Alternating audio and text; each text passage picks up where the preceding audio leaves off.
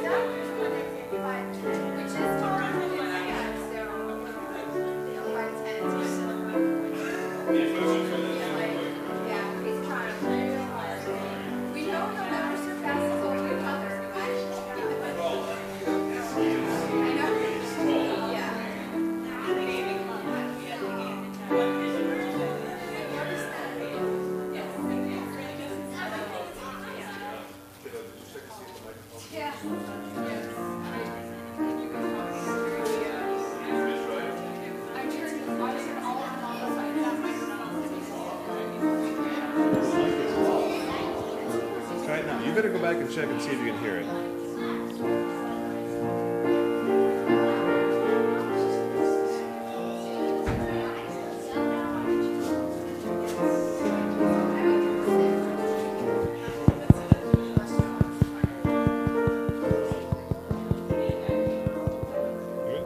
Can you hear? Is it coming through really good? I'm just going to turn it off for a second to see if you have it for sure, okay? It's on now. We're good? Okay.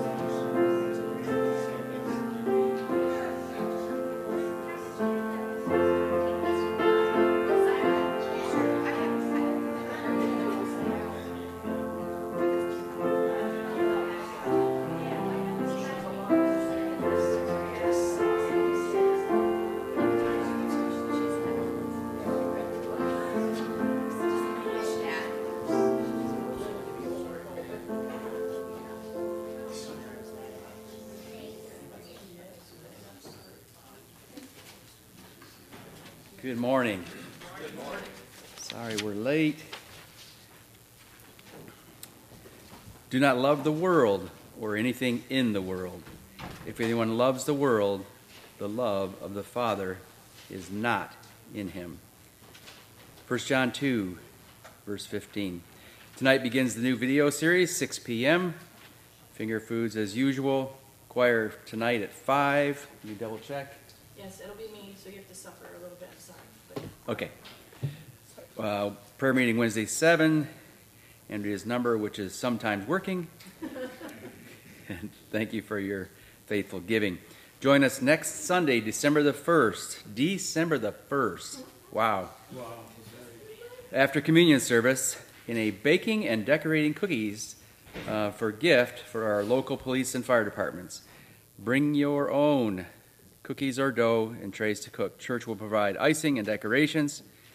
Sign up on the gather board. That's right outside of this door. And bring soups uh, for us to lunch together. Um, again, sign up sheet, and um, I suppose that's pretty well in pretty well in place. Suggestions are listed. We've got a new Acts and Facts. It's the one with the raccoon on it. I'll make use of that. All right. Anything else? Oh. There's was- a, um, Yes. box out here, the continuation of the purses with a purpose. Oh, okay. I will have a list of uh, more stuff that we need, but I can't remember. I Okay. got it. All right. Box is out in the foyer for per- purses with a purpose. That's hard for me to say. Um, our scripture for meditation this morning is taken from 1 John chapter 2. Read 15 through 28.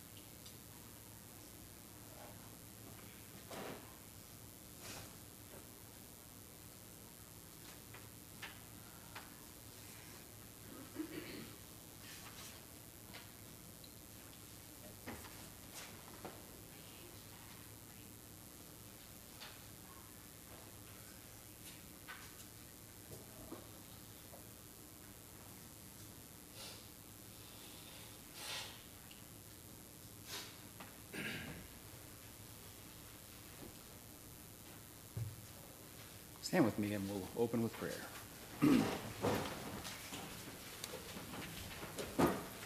George, would you open? Thanks. Father, how we praise you and thank you today that we are able to gather in your name. And we especially, Lord, anticipate your blessing and your presence among us.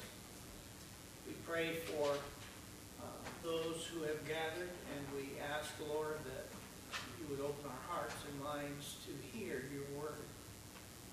We pray for Pastor to have strength and power and confidence that as he preaches, that the word of God would go forth and souls would be saved. We do ask, Lord, for thy blessing upon your people and this place. Help us, Lord, to serve you and honor you in all that we do and say. We ask this in Jesus' precious name, Lord. Amen. Amen. Take your red Trinity hymnal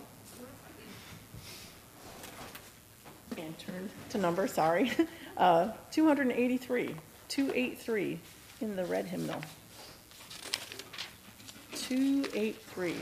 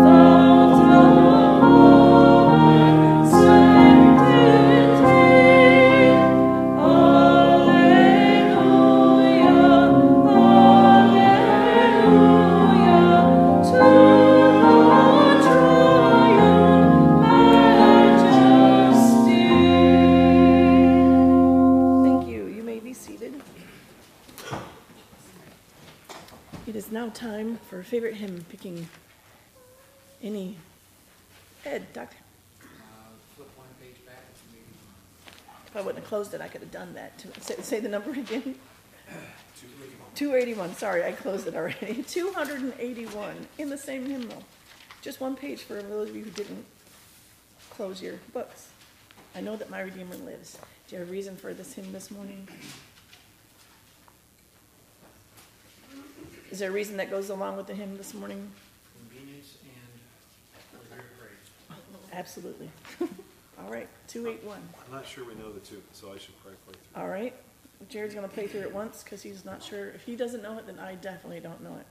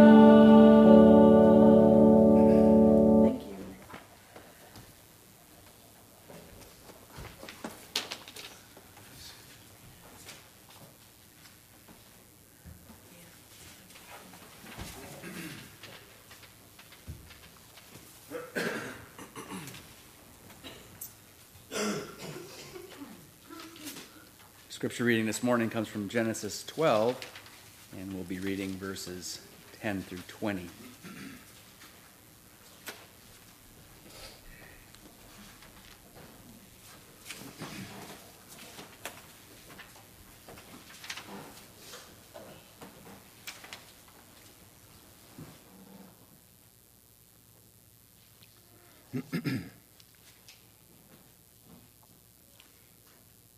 Was a famine in the land, and Abram went down to Egypt to live there for a while because the famine was severe. As he was about to enter in Egypt, he said to his wife Sarai, I know what a beautiful woman you are. When the Egyptians see you, they will say, This is his wife. Then they will kill me, but will let you live. Say you are my sister, so that I will be treated well for your sake, and my life will be spared because of you. When Abram came to Egypt, the Egyptians saw that she was a very beautiful woman. And when Pharaoh's officials saw her, they praised her to Pharaoh, and she was taken into his palace. He treated Abram well for her sake, and Abram acquired sheep and cattle, male and female donkeys, men servants and maid servants, and camels. But the Lord inflicted serious diseases on Pharaoh and his household because of Abram's wife Sarai.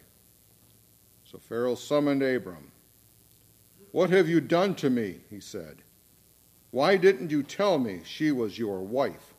Why did you say she is my sister, so that I took her to be my wife? Now then, here is your wife. Take her and go. And Pharaoh gave orders about Abram to his men, and they sent him on his way with his wife and everything he had. Father, may you bless the reading of this holy, inspired scripture. In the name of Christ, amen. Take your brown hymnals this time and turn to number 539. 539 in the brown.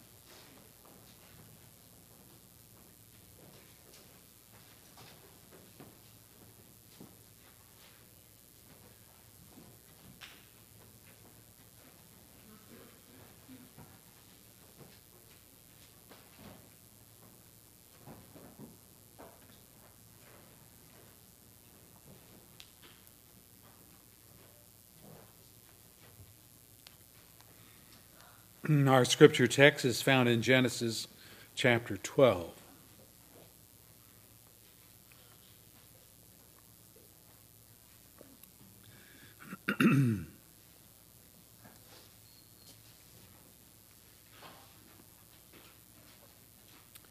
In our last study, we were able to see the truly pilgrim aspect of Abraham and Sarah's life as together they scoped out the boundaries that God had laid out for them.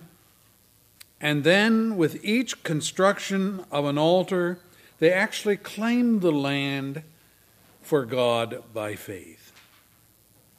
We learned, in one sense, that the geography was very important because the land was the first plank in God's promise to Abraham, and God always keeps his promises. The boundary, by the way, was quite extensive. The boundary was from the great river Euphrates, which is in the Fertile Crescent, to the great river of the Nile in Egypt. Now, just think about that if you know your geography a little bit. That's a tremendous landmass that was promised to Abraham. From a spiritual aspect, we learn, however, that geography was not important because God's promise to Abraham was not just about land, but more importantly about people, nations of people, which would really uh, come from Abraham's son, not Isaac, not Isaac, but from the Lord Jesus Christ great heir of Abraham.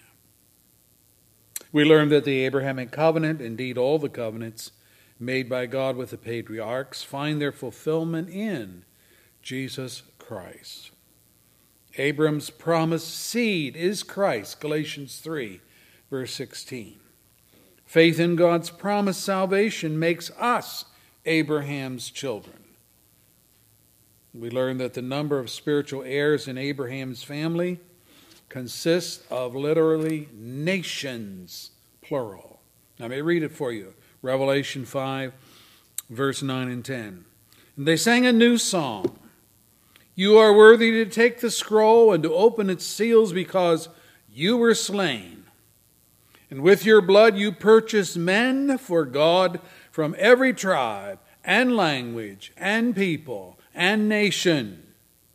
You have made them to be a king and priests to serve our God, and they will reign on the earth. Revelation 5, verse 9 and 10. And the fourth identifying mark of Christ's or Abraham's family is that of a circumcised heart, wherein the fleshly lusts are cut out and discarded so that we can serve Christ in holiness, unencumbered by ongoing sin. In today's study, we see Abraham and Sarah dabbling in the world. And as we come to our study, let's ask for the Lord's enablement. Thank you, Lord, for the truth of your word. Even God's saints, as we're going to learn today, can somehow get themselves in trouble by flirting with the world. And that applies to us as well. So I pray that we would take these lessons to heart. We're not of the world. We're in the world. Jesus says, yes, you're in the world, but you're not of the world. That is, we're not of the world's philosophy. We're not striving with the same lusts and desires and seeking the baubles that the world holds out to us or that Satan holds out to us.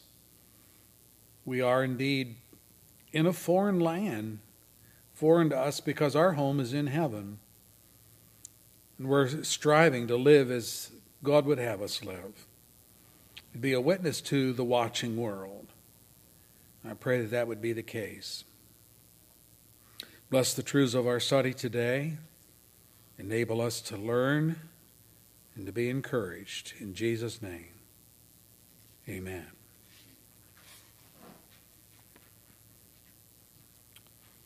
Your bulletin contains a little poem that I wrote for this sermon today. But for those that don't have a bulletin, that I'm listening on the radio, let me read it for you. It's called Dabble Dabble. Dabble dabble as I travel, let me have a little fun. God will understand my battle. He knows I can become unstrung. Just a little trip to Egypt, what harm can it really do? I can trust my God to fix it, all the dangers to subdue. Life's no joy without some leisure. The world is full of gaiety. What's wrong with a little harmless pleasure if it sets my worries free? Consequences then or now, no time to think of these. the only focus of my brow is Egypt's Nile breeze. You know, sometimes in Scripture, God's people are actually told to go to Egypt. That's true. For example, to Jacob, Abraham's grandson, God said, I am God, the God of your father. Do not be afraid to go down to Egypt, for I will make you into a great nation there. I will go down to Egypt with you. I will surely bring you back again. And Joseph's own hand will close your eyes. Genesis 46, verse 3 and 4. Did you know that God actually told Jacob and his descendants to go to Egypt? Of Mary's husband, Joseph, the adoptive father of Jesus, an angel sent by God warned him in a dream Get up, he said, take the child and his mother and escape to Egypt. Stay there until I tell you, for Herod is going to search for the child to kill him. So he got up, took the child and his mother during the night, and he left for Egypt. Matthew 2, verse 13 and 14. So these are two clear accounts in which God actually approved of his people going to Egypt with the promise that God would be with them. That said, because Egypt stands for the world in Scripture, Isaiah's warning is the norm. Here's the norm Woe to those who go down to Egypt for help, who rely on horses, who trust in the multitudes of their chariots and in the great strength of their horsemen but do not look to the Holy One of Israel or keep or seek help from the Lord. Isaiah 31, verse 1. so, kind of depends on why you are going to Egypt. What are you going down there for? Is that where you expect your help is? Rather than in the Lord? Look at our text. Which of these two scenarios applies to Abraham? So I ask the question Did he go to Egypt at the bidding of God, or did he go to Egypt for help with a problem? Verse 6, verse 10. Now there was a famine in the land, and Abram went down to Egypt to live there for a while because the famine was severe. The text says Abraham went down to Egypt to live there. There's no directive from God to relocate to Egypt. Abram did this on his own. God was silent on the matter. It was Abraham's decision. To him, it was uh, the logical and intelligent thing to do. I mean, the farms in Canaan were drying up. Wheat, barley, oats were scarce commodities here and getting more scarce by the day. But further south, just go a little further south, there's food aplenty. So obviously, Abram went to Egypt to get relief from the famine and to assure himself that there would be food stuff enough to sustain him and Sarah and his servants now, he could reason that severe circumstances call for severe solutions.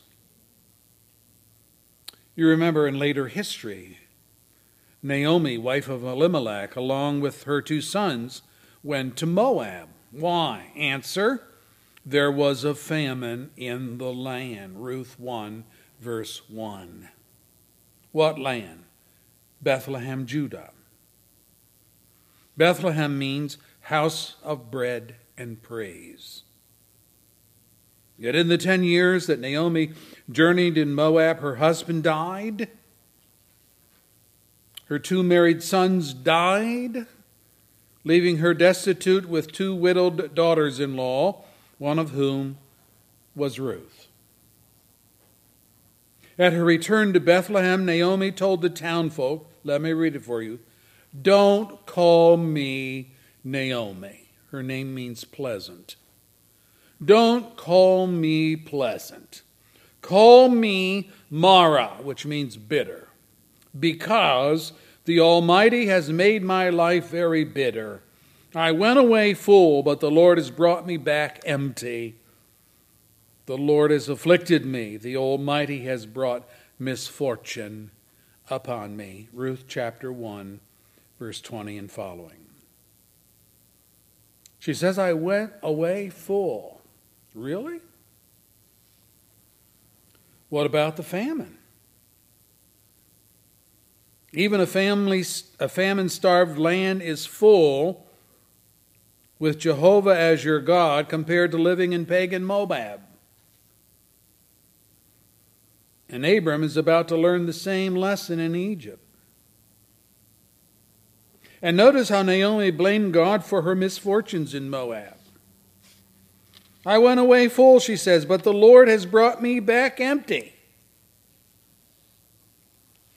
It's a sad saga indeed when we blame God for the hardships of our own poor decisions.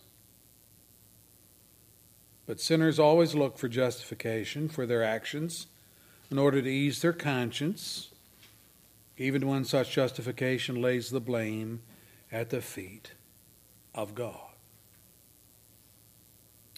To his credit, Abraham did not do this. But nonetheless, his little swarry in Egypt began a downward compromise of his faith in God. Let's look at this downward spiral for a few minutes. Number one, he left Bethel. Bethel means house of God. He left the house of God for Egypt. Egypt, a besieged land or place of fasting. Now, what kind of a trade off is that? God's house for a besieged house, God's house of blessing for a house of fasting. Some will say, should we, well, should we not assess the real situation? I mean, Egypt had food, Canaan was scraping by. People need to eat, don't they? Jesus' temptation in the wilderness, the devil came to him personally and tempted him in this very area of sustenance. Matthew records of Jesus after fasting 40 days and 40 nights, he was hungry. Yeah? Let me tell you, I'd be hungry too if I hadn't eaten anything for 40 days, 40 nights. I can't get past 40 hours without needing some food to eat. So we should be able to understand here our Lord. I'm pretty sure that it was not 40 days for Abraham before he headed out for Egypt. He isn't starving at all. But Jesus is. Nothing has crossed his lips, nothing has entered his stomach for more than a month, and yes, scientists have established the fact that a fast that long is survivable. So, what does a hungry man do when the tempter comes along? When the tempter comes along and says, Since you are the Son of God, tell these stones to become bread. Matthew 4, verse 3. Now I read that and I, I say that none of us, none of us would have been tempted by such a statement because none of us have the capacity to change stones into bread. In other words, temptations to be real pitfalls to destruction have to match our capabilities. A deaf man cannot be tempted to purchase these extremely expensive Bose earphones that the aficionados wear and buy for their stereo systems. But he might be tempted to slander a fellow worker to gain a promotion at work. Jesus was truly tempted because changing stones into bread was fully within his capabilities. So, how did Jesus foil the devil's evil intent? Was he hungry? Well, the Bible says, yeah, he was hungry. Could he change stones into bread?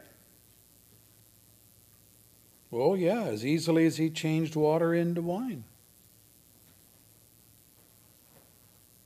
Here's how Jesus answered It is written, Man does not live on bread alone, but on every word that comes from the mouth of God. Matthew 4, verse 4. This is a quote from Deuteronomy, wherein Moses is explaining to Israel how God cared for them in their wilderness wanderings. A desert where food became scarce. Moses said, He, God, humbled you, causing you to hunger and then feeding you with manna, which neither you nor your fathers had known. Teach you that man does not live on bread alone, but on every word that comes from the mouth of the Lord. Deuteronomy 8, verse 3. And of course, faith in God's word meant that the Israelites had to get up every morning and harvest the manna before it evaporated in the sun. But Abraham had no such dilemma.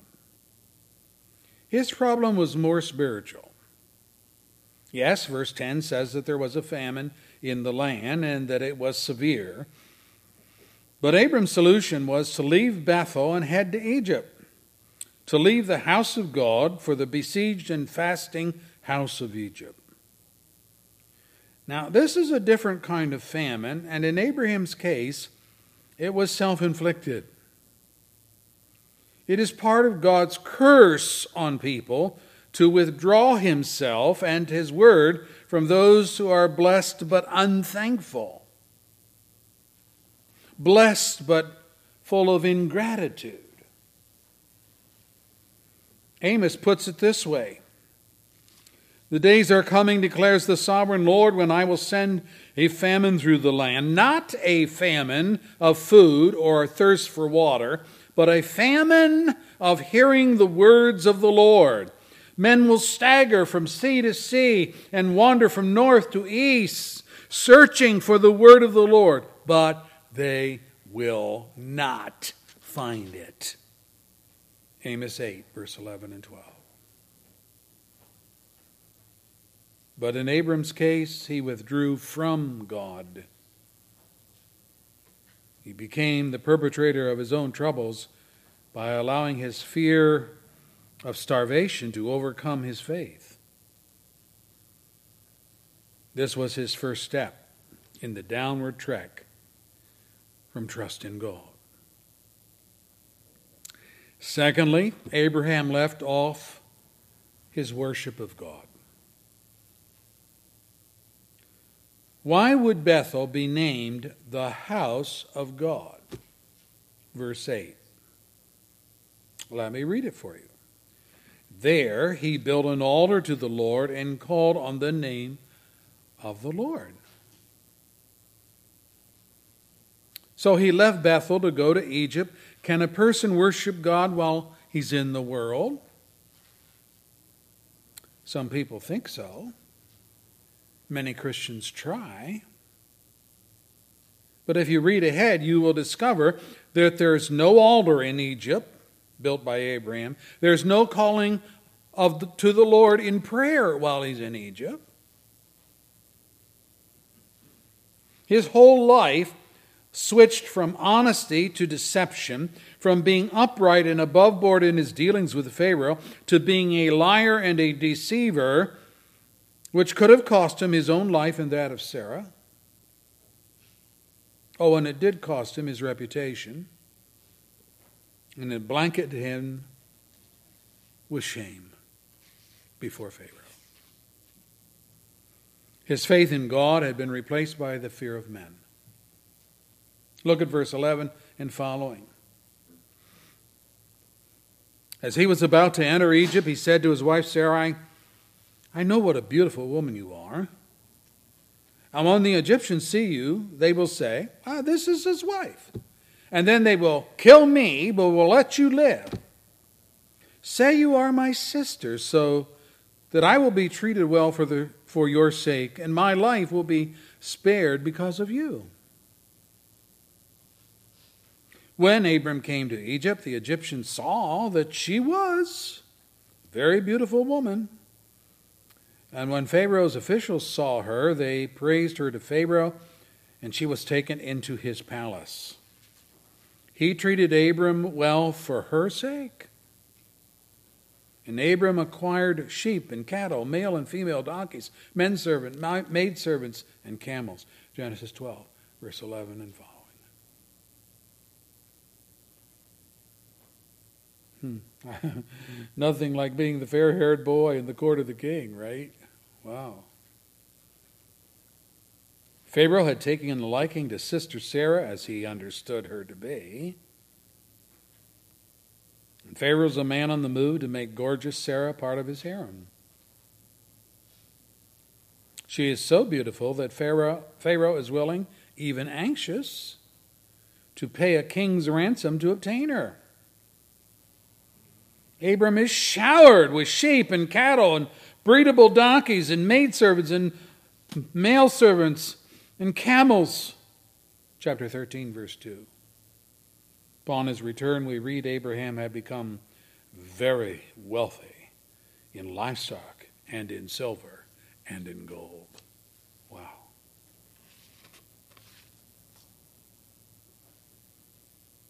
I would say it this way Abraham was in the world packing it in, boy. Accumulating the stuff. With every silver and gold coin, he was selling Sarah and his faith on the auction block of self preservation. He was buying favor with Pharaoh, loving the world while forfeiting the worship of God. The altar of worship at Bethel, like Judas' betrayal of Jesus, had been replaced by 30 pieces of silver. Jesus has taught us no one can serve two masters. Either he will hate the one and love the other, or he will be devoted to the one and despise the other. You cannot serve both God and money. Matthew 6, verse 24. Can't serve both, Jesus says. Oh boy, but we try. We try. James warns us, you adulterous people, don't you know that friendship with the world is hatred towards God? Anyone who chooses to be a friend of the world becomes an enemy of God? James 4, verse 4. Abram was walking pretty close to the thin line between God and friendship with the world. Pharaoh is an idolater like Abram's past associates. Nothing good can come from that.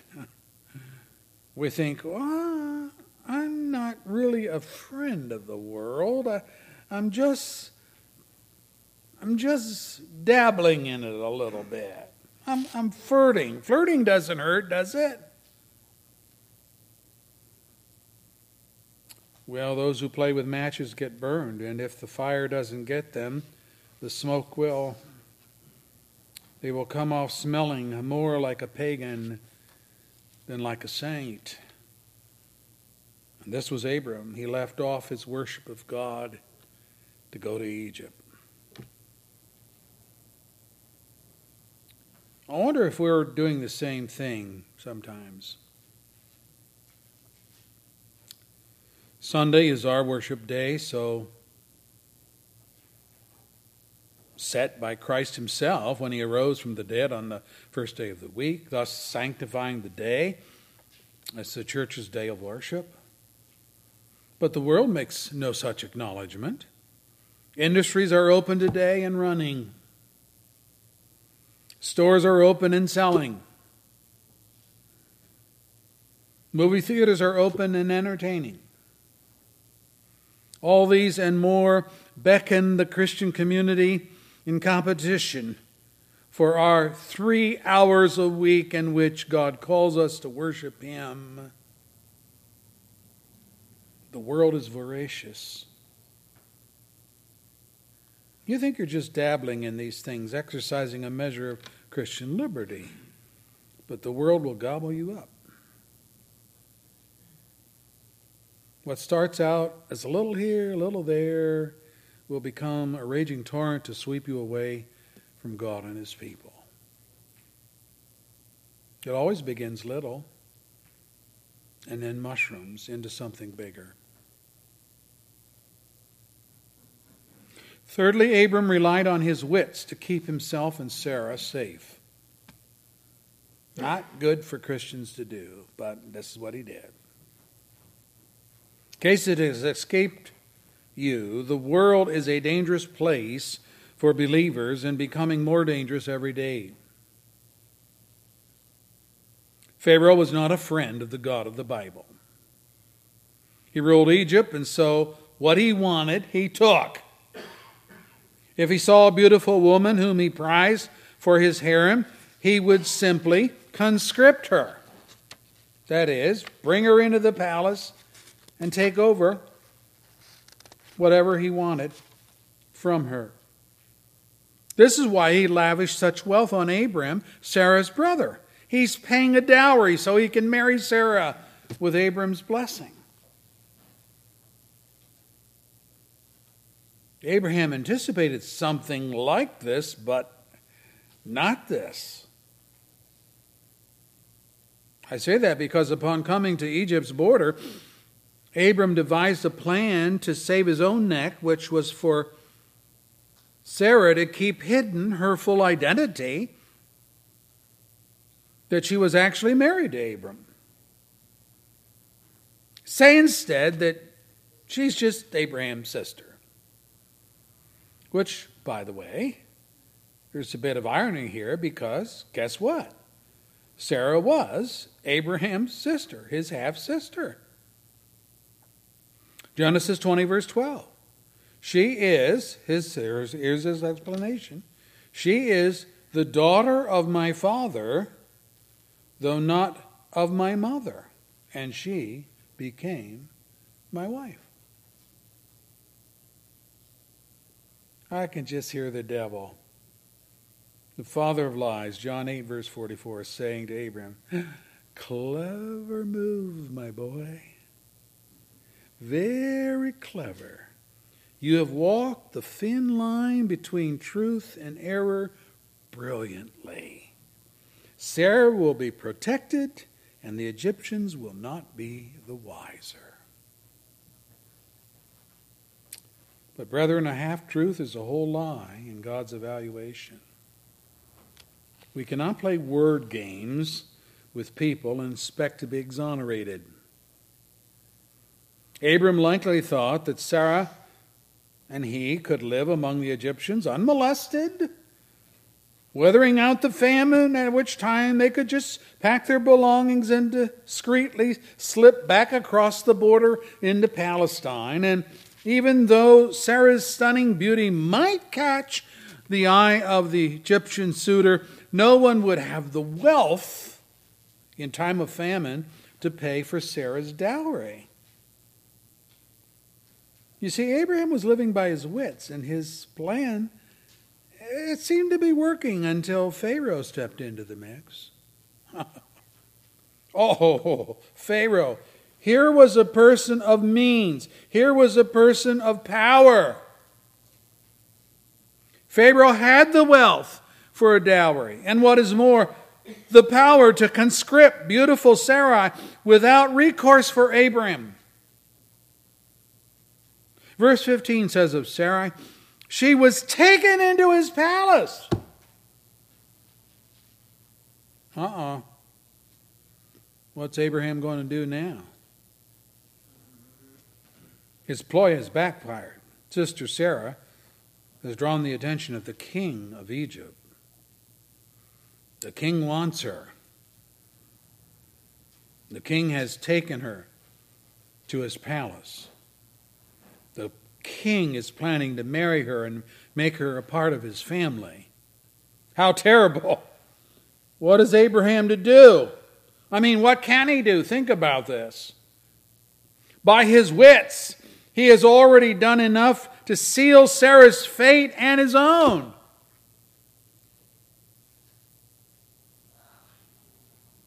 Brethren, it's no different than Israel's ploy in later years when they contracted with Pharaoh because he had so many horses and chariots. Let me read it for you. Woe to those who go down to Egypt for help, who rely on horses, who trust in the multitude of their chariots and in the great strength of their horsemen, but do not look to the Holy One of Israel or seek help from the Lord. But the Egyptians are men and not God. I'm still reading scripture. Their horses are flesh and not spirit. When the Lord stretches out his hand, he who helps will stumble. He who is helped will fall. Both will perish together. Isaiah 31, the first three verses. So, living by faith in God and living by your own wits do not mix. They don't mix. What a mess Abraham has made for himself and Sarah. It's at this very juncture that God's providence intervenes. Providence. What's providence? What's the definition of providence? Well, providential originates from the Latin providentia, meaning divine interposition. And if it's capitalized with a capital P, providence, when it's capitalized, stands for God, especially when conceived as omnisciently directing the universe and the affairs of humankind with wise benevolence. Simply put, providence is God stepping in to help, stepping in to rescue, to direct events in such a way as to result in His will being accomplished through indirect means. And we see this in operation in our text with Abram's sinful predicament. His ploy of using his wits to protect Sarah and preserve her and himself has failed. He's lost his wife. Pharaoh had her removed to the women's quarters of the palace. He plans to marry her. But she's already married, though Pharaoh doesn't know that. What can Abram do? He can do nothing. He dug the hole. Yeah, that's true. But he cannot free himself or Sarah from the pit. He's overwhelmed. He's powerless. He's a drowning man swamped by the incompetence of his own cleverness. He forsook God. But here's the blessing God has not forsaken him. Verse 17. But. I like the buts in Scripture, they're important to note at times. But the Lord inflicted serious diseases on Pharaoh and his household because of Abraham's wife Sarai. So Pharaoh summoned Abram. What have you done to me? He said. Why didn't you tell me she was your wife? Why did you say she is my sister. So that I took her to be my wife. Now then, here is your wife. Take her. Go, go. And then Pharaoh gave orders about Abram to his men, and they sent him on his way with his wife and with everything he had. Genesis 12, verse 17 and following. I want you to note here three providential interventions by God. Number one, the Lord inflicted serious diseases on Pharaoh and his household because of Abram's wife, Sarai. Good health, brethren, is the result of God's good graces to you. It has little to do with strong constitution, your genetic pool, appropriate diet, sufficient exercise, all the things the world advocates. Forbes magazine years ago in April reported on the 34th London Marathon, wherein 36,000 runners participated on a Sunday.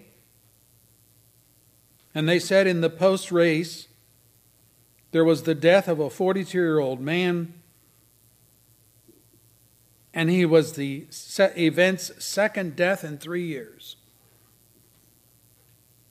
They've been running this marathon for years. Three years, second, two people have died running it. In North Carolina, two men died, age 31 and age 35, after collapsing at or near the end of a 13.1 mile run.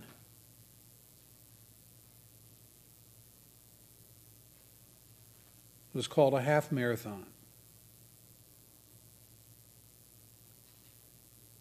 A combined 12,500 runners participated in that Raleigh event,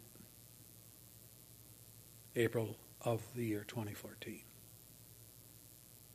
Now, stories like this abound, including those of some, some granny who lived to be age 103 and smoked three packs of cigarettes a day Those who are fastidious about their health regimen, those who are utterly careless about such things, both are under the scrutiny of God, of whom David declares, All the days ordained for me were written in your book before one of them came to be. Psalm 139, verse 16. God is the giver of life, He's the one who takes life. No one dies before their time. We hear people say that all the time. Oh, they died before their time. No, they don't. Good health, bad health, God ordains it all to remind us that we are not masters of our own destiny. We're not. Secondly, Pharaoh was awakened to Abram and Sarah's deception. So Pharaoh summoned Abraham. What have you done to me? He said. Why didn't you tell me she was your wife? Why did you say she's my sister? So I took her to be my wife. Notice that Pharaoh has made the connection between the diseases that his household was experiencing and Sarah being Abraham's wife. Maybe he asked her, I don't know.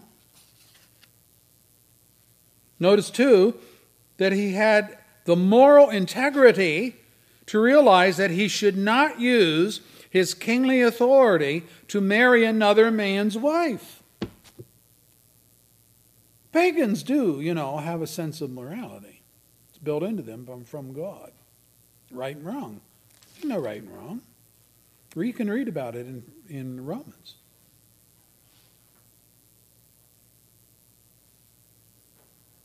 And thirdly, there was providential intervention.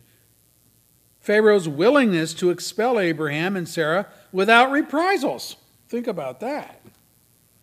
Verse 19 and 20 Now then, here is your wife, take her, go. And then Pharaoh gave orders about Abram to his men, and they sent him on his way with his wife and everything he had. So Pharaoh did not demand that the dowry be repaid, that Abraham go without Sarah or without the wealth that he had acquired in Egypt. Now you have to remember how embarrassing this was for Pharaoh as well as Abraham. He had been duped by a rancher from Canaan. Wow. Lesser men would have enacted a disciplinary judgment to teach Abram a lesson and to save face, but God was watching over Abram even in his sin, even in his lack of faith. And Pharaoh said, Just go. Take your wife and go. Oh, take, take all your belongings, take everything you've acquired and go. Tremendous lesson here for us that we do not know the extent of God's providential intervention in our lives, but we should be thankful for it. You don't know it, but you should be thankful for it. Just as the Bible asserts, God is speaking. No eye has seen, no ear has heard, no mind has conceived what God has prepared for those who love him. 1 Corinthians 2, verse 9. Now, that's a statement about the future. You don't know what God has for your future, but he has been preparing things, right? So that's the first point. But God can also say, as he does say, it was I who taught Ephraim to walk, taking him by the arms. But they did not realize that it was I who healed them. I led them with cords of human kindness, with ties of love. I lifted the yoke from their neck. I bent down to feed them. Hosea 11, verse 3 and 4. Not only what's coming in the future, but God is saying, you know, I've been working in the past and working in the present right along. You just didn't see it. You didn't know. You didn't know. But I was there.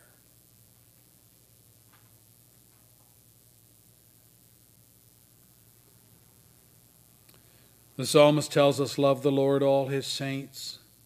The Lord preserves the faithful, but the proud he pays back in full. Psalm 31, verse 23. Or again, my comfort in my suffering is this your promise preserves my life. Psalm 119, verse 15. And the most famous of the Psalms, even though I walk through the valley of the shadow of death, I will fear no evil, for you are with me. Your rod and your staff, they comfort me. Psalm 23, verse 4.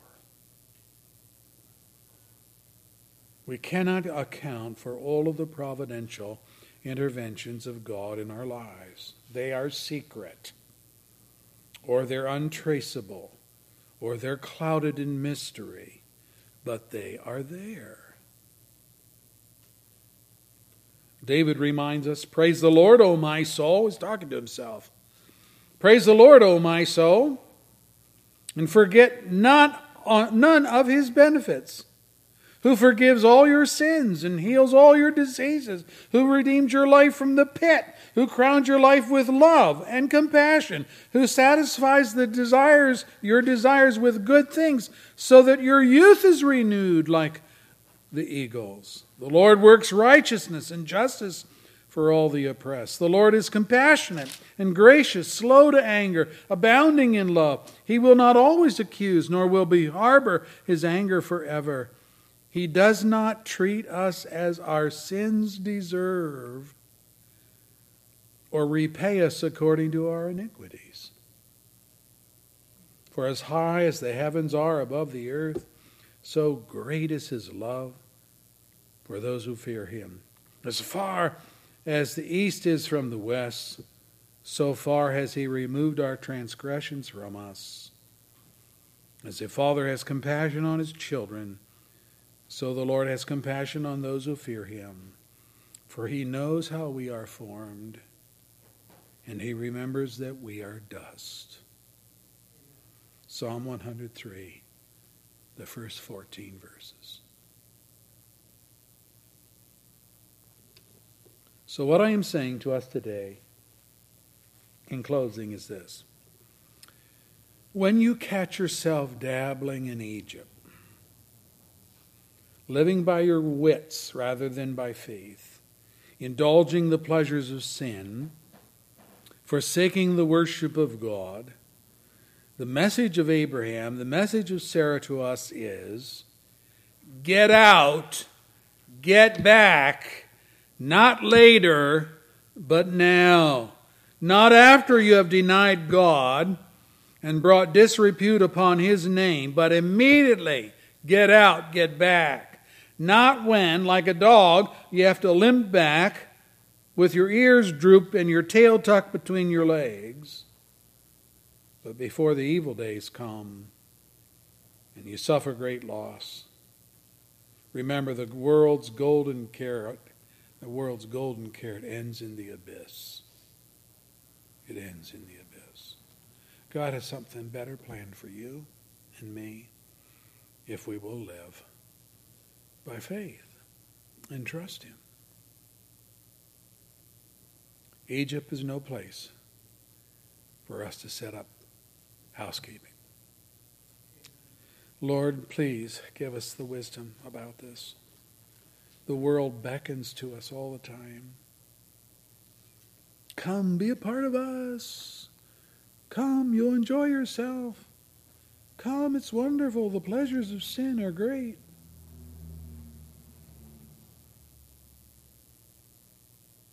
The carrot is dangled in front of us gold rings and silver, pleasure, money, fortune, fame, popularity. It's all there for the taking. All we have to do is give up our faith in God. That's all. We just have to accept the world's philosophy and make it our own. Please preserve us, Lord. The devil comes with these enticing things. And the writer of Scripture says he presents himself as an angel of light. as an angel of light, but he's really the prince of darkness. I pray, Lord, that we'll be able to see through the hypocrisy, through the deceptions. Keep us safe, keep us true to you, we pray. And thank you, Lord, for saving faith. Amen.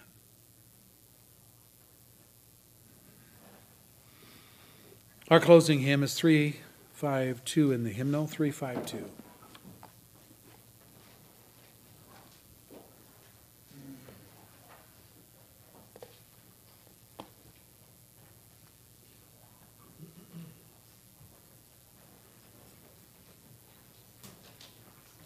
Let's stand together as we sing. And afterwards, uh, sit down. Jared has an announcement for us. Let's stand as we sing.